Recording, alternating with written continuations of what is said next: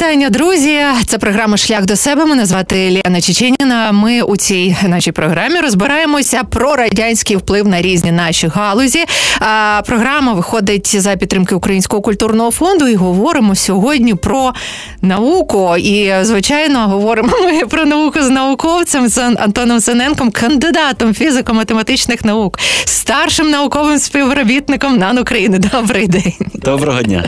А, Ну, взагалі, пане Антоне, хочеться розібратись. Ми з усіма спікерами в цій програмі говоримо про наш радянський спадок, як ми взагалі з нього всього виходимо, що у нас лишилось, що ми долаємо, і про міфи, зокрема. Є такий міф, я не знаю, чи правда чи міф, це що от в радянському союзі була потужна така наука, класна. З приходом 90-х все розвалилось. Чи справді ця наука була такою потужною, чи це була певна імітація великою мірою? Ну, знаєте, я достатньо молодий науковець, щоб так казати, вже як це від першої особи, е, яка працювала в радянські часи, але тим не менше, от у нас відділ фізичної електроніки, до речі, один з найстаріших відділів е, наукових в одному з найстаріших інститутів Національної академії наук в інституті фізики. І ну, з розповідей колег я багато чого знаю. Ну і взагалі так порівню воно спостерігається. То мушу сказати, розумієте, науку треба відразу розділити на яку природничу, е, там математика, біологія, фізика, хімія і гуманітарну науку. То якщо ми говоримо е, про саме природничу науку, то дійсно вона була дуже сильною. Знаєте, не тому, що радянський союз був зацікавлений у тому тому, щоб там ну просто була наука сама сильною по собі, а суто, знаєте, через холодну війну. Ну, чесно кажучи, е, холодна війна взагалі науці дуже сприяла саме природничного профілю, тому що це е, треба розробляти якісь нові технології для оборони, для нападу, е, військова сфера і таке всяке. Це космос. Тобто, це дійсно дуже були потужні такі речі, де неможливо або дуже важко було продукувати якусь псевдонауку або імітувати науку, тому що потрібен був результат. Потрібна була броня, потрібні були ракети, потрібні були нові ефекти, ну і так далі, і так далі, і так далі. Інша справа це гуманітарна наука. Вона була, знаєте, це такий вже міф для мого покоління, але от старше покоління це от там історія КПСС, це політекономія, там це особлива філософія там комуністична. Ця і дійсно справжнім науковцям гуманітарного профілю в радянському союзі було вкрай важко, якщо м'яко так сказати, або і неможливо працювати. Тобто, ці ця сфера була, скажімо так, дуже сильно ідеологізована, ідеологізована мутована і ну не відображала справжній стан речей. Що сталося в 90-ті? В 90-ті можна сказати, що оця природнича наука, яка була дуже сильною, яка працювала на оборону, очевидно, що вона почала просто розчинятися. Дуже часто мене запитують там з приводу кількості науковців в Україні. То я просто колись е, знайшов таку цифру, що на момент розпаду радянського союзу в Україні працювало десь 300 тисяч науковців. Це і в наукових інститутах, і на різноманітних е, там підприємствах подібного профілю. А зараз там. 50, ви десь казали. А зараз да, десь 50 до 50 тисяч. І чому так сталося? Тому що просто військова сфера з її заводами, з її конструкторськими бюро, вони вона просто припинила існування, особливо, якщо ми говоримо, наприклад, про сферу електроніки. Ці заводи вони були просто знищені. З іншого боку, в 90-ті, здається, виникли всі передумови для того, щоб у нас розвивалася потужна гуманітаристика, і дійсно нині вже є певні приклади гумані... гуманітарних наук або гуманітарних шкіл, так скажімо, або окремих науковців їхніх плеяд, яких можна назвати науковцями такому класичному стилі. Але насправді 90-ті вони в більшості це були голодні роки. Ну про це, мабуть, нікому не треба особливо розповідати. І насправді бракувало головного. Це фінансування, яке б забезпечувало науковцям таке фінансування, щоб не треба було їздити в Туреччину, купувати джинси і продавати їх тут, або не треба було йти на на базар. Чи правильно буде сказати, що у радянському союзі більше наука, і, якщо ми говоримо про природничу конкретно, більше спрямовувалась на те, щоб всі боялись і не насміхались, тобто на закордон, на те, щоб показати в холодній тій самій війні е, штатам їхнє місце, так і значно менше скеровувалась наука, яка би працювала на потреби громадян всередину. Е, тому що коли ми говоримо теж і про культуру, зокрема, то багато теж там людей говорить спеціалістів, що так радянський союз більше працював на свій імідж на експорт. Що було в науці природничій? Насправді знаєте, е, треба розібратися, як працює наука. Е, наука вона в базі поділяється на фундаментальну і прикладну. Прикладна наука це вже те, що йде в армію, те, що йде в медицину, або те, що йде на полиці магазинів для того, щоб громадяни купили собі там новий магнітофон. Ну я зараз е, дуже спрощую. А фундаментальна наука це наука, яка знаходить ті принципи, закони, методи, на основі якої потім прикладна наука і робить оце все в залізі, тобто вона це все реалізує. Тобто, якісь науковці просто з'ясовують якийсь ефект, як він працює, там або яку концентрацію домішок треба там в сплав металу якогось додати, щоб цей сплав мав певну міцність. А от прикладна наука, вона вже конкретно з цього сплаву металу робить умовно гармату. Е, так, от насправді природнича наука, як така, науковці це взагалі такі особливі люди. Ви знаєте, вони не ставлять для себе цілей, щоб от я сьогодні працюю, відкриваю новий ефект. і Я дуже хочу, щоб саме на основі цього ефекту громадяни завтра в магазині придбали собі там новий, я не знаю, гаджет. Такого немає. Науковці працюють е, в своє задоволення, ну якщо їх достатньо фінансувати нормально. І вони намагаються читати ту книгу природи, е, в якій, в принципі, ну все написано. Так, закони природи вони існують об'єктивно, і просто науковці їх дізнаються. І так, такої мети, в принципі, не ставиться для того, щоб щось там ішло на полиці магазинів. Інша справа. Науковців має оточувати сфера, яка вже модними словами скажімо, комерціалізує їхні розробки і доводить вже до ринку споживачів. Так от чим відрізнялася взагалі західна, скажімо так, наукова цивілізація від е, радянської цивілізації? Дійсно, все, що в радянському союзі такого, знаєте, визначного винаходили, воно відразу йшло на оборонку, або відразу йшло у космос, або лягало під гриф секретно, там або для службового користування. І ті напрацювання, які вироблялися, вони не потрапляли у широкий вжиток і цим самим стримувалися взагалі, ну е, як це сказати, ну все встримувалося. Тобто громадяни не могли користуватися ані комп'ютерами нормально, вони не могли їздити на нормальних автомобілях. Ну нічого нормального не було. На заході все було інакше. Дійсно, був певний пул, скажімо так, розробок, які були суто секретні, там для армії, для оборони. Але якщо дійсно було щось цікаве, то значить це відразу намагалися е, продати громадянам, якщо це було корисно, тим самим насправді і фінансуючи в тому числі науку, і взагалі розвиваючи суспільство. Ну і з цієї точки зору, тому ми і маємо, що на заході вже були памперси, вибачте, жіночі прокладки, були колготки, а в радянському союзі не було нічого, навіть туалетного паперу. Тобто, ну це такий як це оксюморон, ну, але так є. Настали 90-ті, ось всі пішли з науки на базар, і от ви кажете, катастрофічне зменшення вчених в Україні. Е, і от мені цікаво, як же ж ці 50 тисяч, кажете, да, приблизно, які лишились, ем, які вони знаходять для себе мотивації лишитись в науці, тому що багато грошей не заробиш там. Е, це задоволення, так, покликання, але ну однаково, якщо ти знаєш, що ти не можеш забезпечити там себе достатньо, це теж деморалізує. Які мотивації є особливо для молодих вчених, які от зараз в школі, в університеті і далі? Якщо коректно говорити, то 50 тисяч це лишилося на даний момент. Е, і 90-ті в цій цифрі, скажімо так, ні при чому, тому що насправді Україна продовжувала втрачати науковців і в нульові, і в десяті. І жодна українська влада не робила практично нічого для того, щоб відтік цих е, наукових кадрів зменшити. Є така легенда, чесно, я не перевіряв її достовірність, але ну кажуть, що колись до кучми принесли колись там наприкінці 90-х чи на початку нульових е, статистику, скільки докторів і кандидатів наук, саме там фізико-технічного або математичного профілю, поїхало з країни е, і полишили наукову сферу країни. І ну, коли він побачив ці цифри, то відразу там підні, почали піднімати різко зарплату зарплати, тому що на зарплату науковця тоді вижити було неможливо. Ми вже не говоримо про те, що там по півроку або по року люди не отримували жодної копійки. Так, от насправді я не знаю, це міф чи ні, але така ситуація вона продовжується. І головне. Головний канал, е, куди втрачаються наші науковці, це закордоння. Тому що науковець він або справжній, або ні. Тобто і хороші науковці вони завжди намагаються не заробити, вони намагаються реалізувати себе. Тобто гроші насправді для е, науковців вони в чомусь вторинні. Е, гроші це просто ресурс, завдяки якому вони можуть реалізувати свої свої амбіції, вони можуть е, задовольнити свою цікавість завдяки обладнанню, реактивам, ну і так далі. І так далі, і так далі. І на жаль, в Україні ну немає таких умов, щоб це створювати. Якщо говорити взагалі про 90-ті і їхній жахливий удар, це дійсно був жахливий удар по українській науці.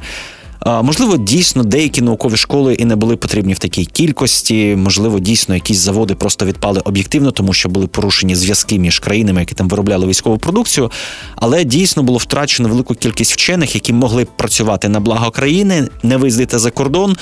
І, в принципі, умовно е, важко сказати, сказати, чи отримали б вони Нобелівські премії, але умовно вони б могли дійсно дуже сильно е, і високо тримати авторитет наукової України в світі. На жаль, цього не сталося.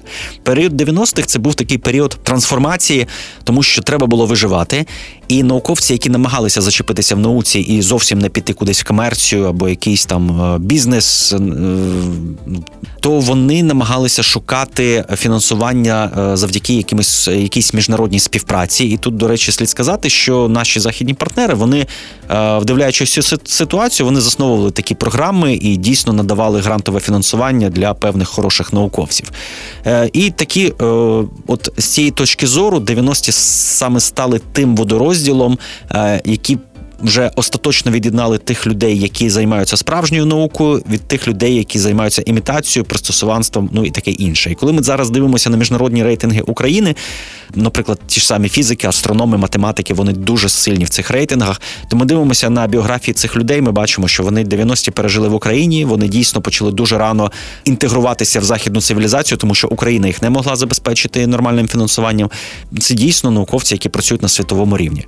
В той же час виникло багато імітації, тобто, це не проблема, скажімо, виключно науки, е, це не проблема виключно освіти. Це взагалі така загальна державна державна проблема, що у нас державна політика сформована таким чином, що можна десь вкрасти дисертацію, вкрасти текст, е, захиститися якимось дивним чином, отримати всі регалії звання, отримати там якусь кафедру, стати деканом, ну і таке інше, і таке інше. Тобто, ця знаєте, така науково-освітянська корупція, вона дійсно в країні існує. Ну, ми е, приклад з Ілею Кивою дуже свіжий бачимо. Взагалі, то мені здається, що в нас в суспільстві як ми посміялися з нього з Києва, з його дисертації, і все, власне кажучи, і дуже багато у нас, ем, ну якщо подивитися на оці якісь е, такі моменти, з яких ми сміємося, які випливають е, наверх із науковців, є виявляється в Україні багато науковців, які там ледь не плоскоземельники, які там вірять в якусь е, я не, не знаю, навіть от вони розповідають якісь про походження України, там слони пішли з України. І от ви кажете про імітацію. Що це таке? Тому що я згадую своє навчання в школі університеті. Я щоправда на факультеті журналістики навчалася, але я після навчання зрозуміла, що я можу свій диплом викинути в смітник, і в принципі це п'ять змарнованих років. Як це відбувається? Ну от саме на там на факультетах фізики, там фізматах? Це ну точно так само йде імітація навчання. Я, в принципі, от е, скільки я фізикою займаюся в Україні, я не зустрічався з випадками, щоб е, в фізиці були якісь імітатори. Чому?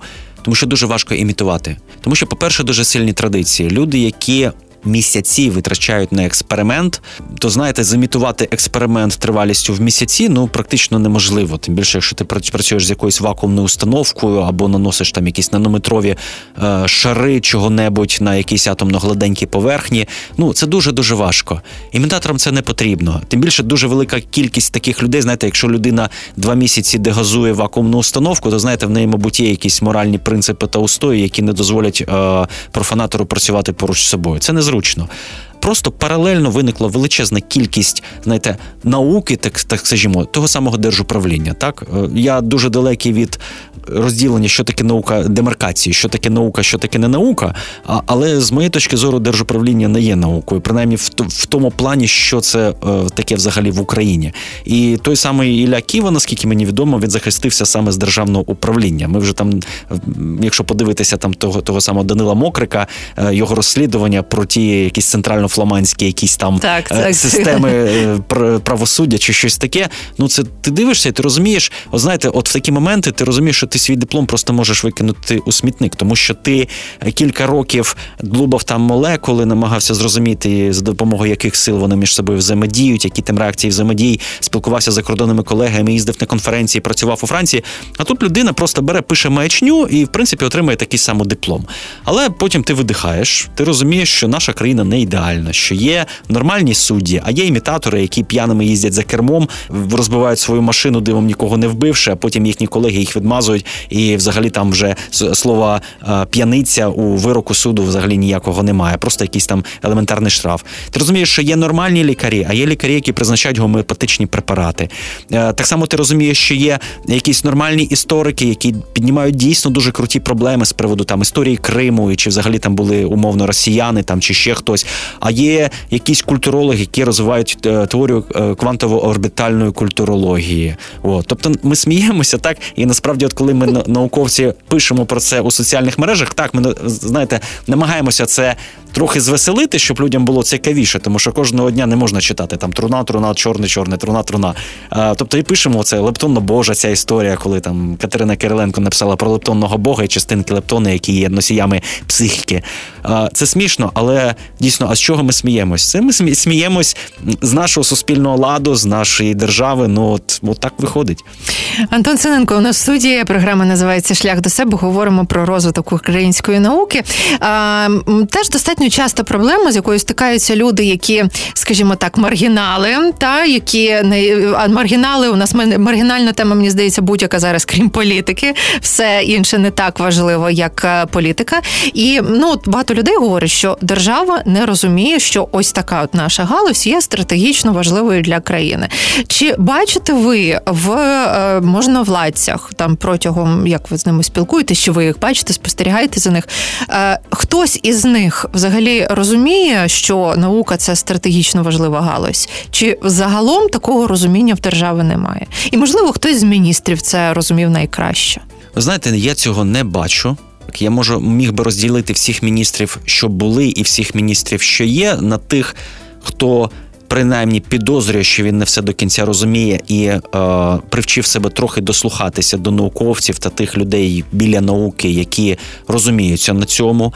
Є міністри, які взагалі вони навіть не уявляють. Знаєте, вони пройшли цей карколомний кар'єрний шлях, і це є брак освіти. Чому освіта природничого профілю має бути в школі? Для того, щоб люди мали якісь елементарні здогадки, наскільки світ складний, наскільки складні нині технології, і скільки ресурсів треба вкладати для того, щоб ці технології розвивати. У людей, які у яких погано з математикою, біологією, фізикою і хімією, навіть на елементарному рівні, їм дуже важко це все втокмачити. А коли люди ще й роблять карколомні такі кар'єри у цих міністерствах, вони вважають, що вони і є найрозумнішими, а це не проблема нашої системи державного устрою.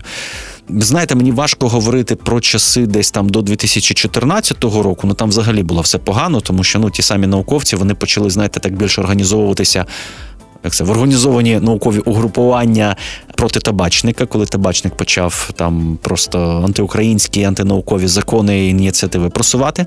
Але навіть от з 2014 року, здавалося б, прийшли більш-менш притомні люди, але тим не менш я завжди цитую того самого Яценюка, який стукав долонькою по столу і казав, що науковці не продукують нічого, окрім стосів паперів. І того самого Кононенка, який який на питання, а де взяти гроші от в бюджеті Діра, він сказав, що ну це ж елементарно, от є у нас фундаментальна наука, давайте зріжемо їм фінансування. Ну на що вона нам потрібна?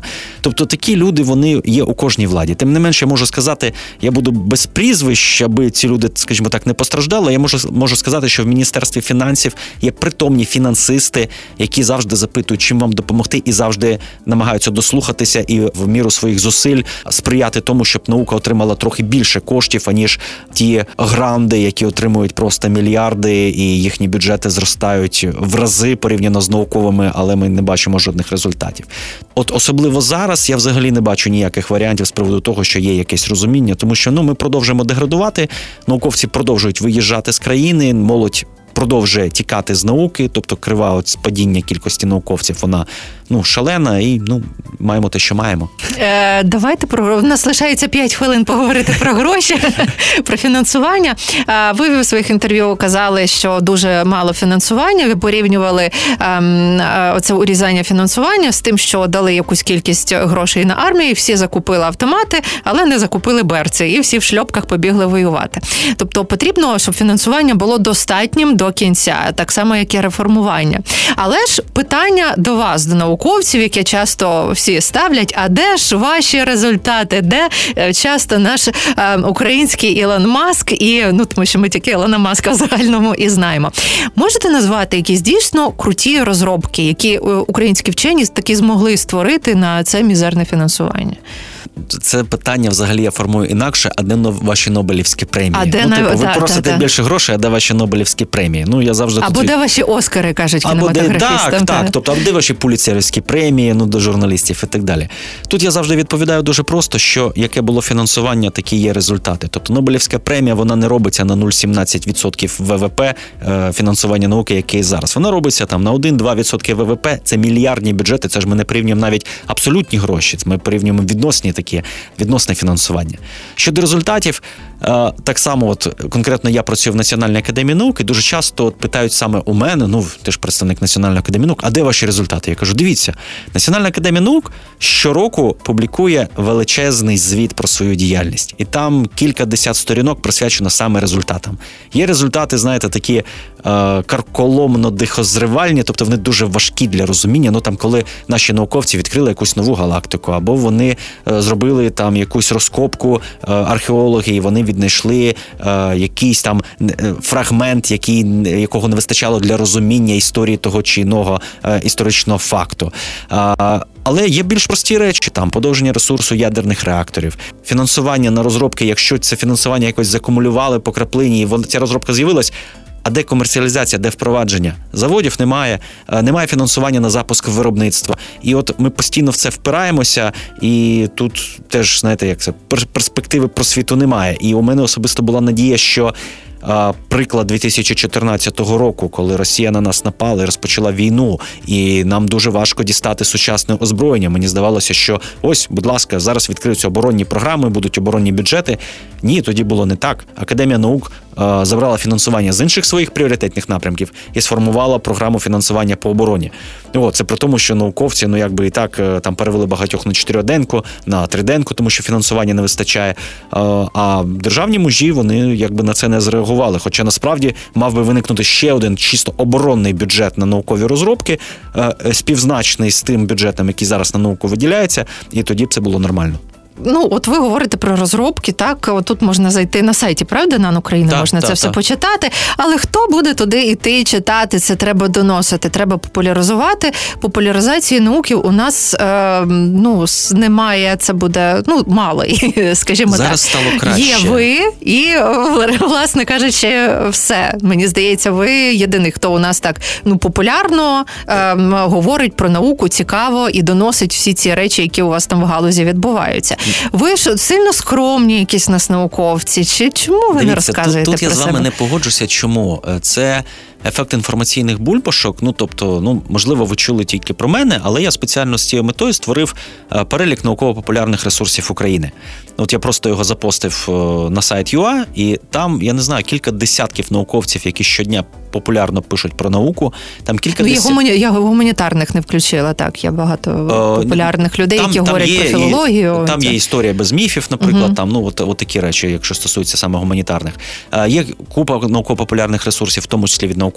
Ну, наприклад, моя наука це сайт, який пише там про якісь наукові досягнення. От, до речі, вчора чи сьогодні вранці вони запустили прекрасний текст про е, е, Нобелівську премію з фізіології і медицини, яку вручили вчора, тому що наші українські вчені також працюють е, у тій галузі, у, тій сфері, за яку присудили цю Нобелівську премію. Тобто науковці є, проходять там фестивалі науки, дні науки, наукові пікніки. Ну, це все таки ваше галузеве. Ну тут хто не скажімо, що ні, це от ні, просто ні, ні, з різних питань, і насправді той самий сайт і група в Фейсбуці тієї самої національної академії наук вони досить активно і щодня постять якусь коротку інформацію про те, які розробки робляться. Навіть я можу сказати, що от мені найбільше зараз імпонує група інституту молекулярної біології і генетики, тому що ну вони кожного дня буквально постять якусь е, цікаву інформацію про наукові досягнення і розробки. Тобто, насправді тут так дійсно недопрацювання є. Науковці зробили першими крок в плані наукової популяризації на зустріч суспільства, тому що в принципі це не робота науковця цим займатися, особливо на те фінансування, яке є. Тут дай Боже, щоб провести якесь наукове дослідження. Тим не менш, дійсно уваги з боку медіа дуже не вистачає. Особливо знаєте, коли в Україні е, постійно скандали, то банкіри поб'ють журналістів, е, то десь там заб'ють двох копів, то ще щось. І знаєте, дуже важко триматися в цих трендах. Ну але тим не менш, е, наука якось намагається. Переходьте на скандали, бийте одне одного. Можливо, Ну, тоді для цього існує лептонна квантово-орбітальна культурологія. будете виїжджати на вріках, я перепрошую. Пане Антоне, дуже дякую, що ви прийшли і поговорили ми з вами про науку. Антон Синенко був у нас сьогодні в студії, кандидат фізико-математичних наук і старший науковий співробітник на сайті на неправильно написано Переправте, друзі. Е, Це програма Шлях до себе. Мене звати Ліана Чеченіна. Ми говоримо про те, як ми виходимо із радянського впливу і намагаємося розвиватися самі. Говорили про науку. Е, Побачимось і почуємося з вами вже в інших наших випусках. До побачення.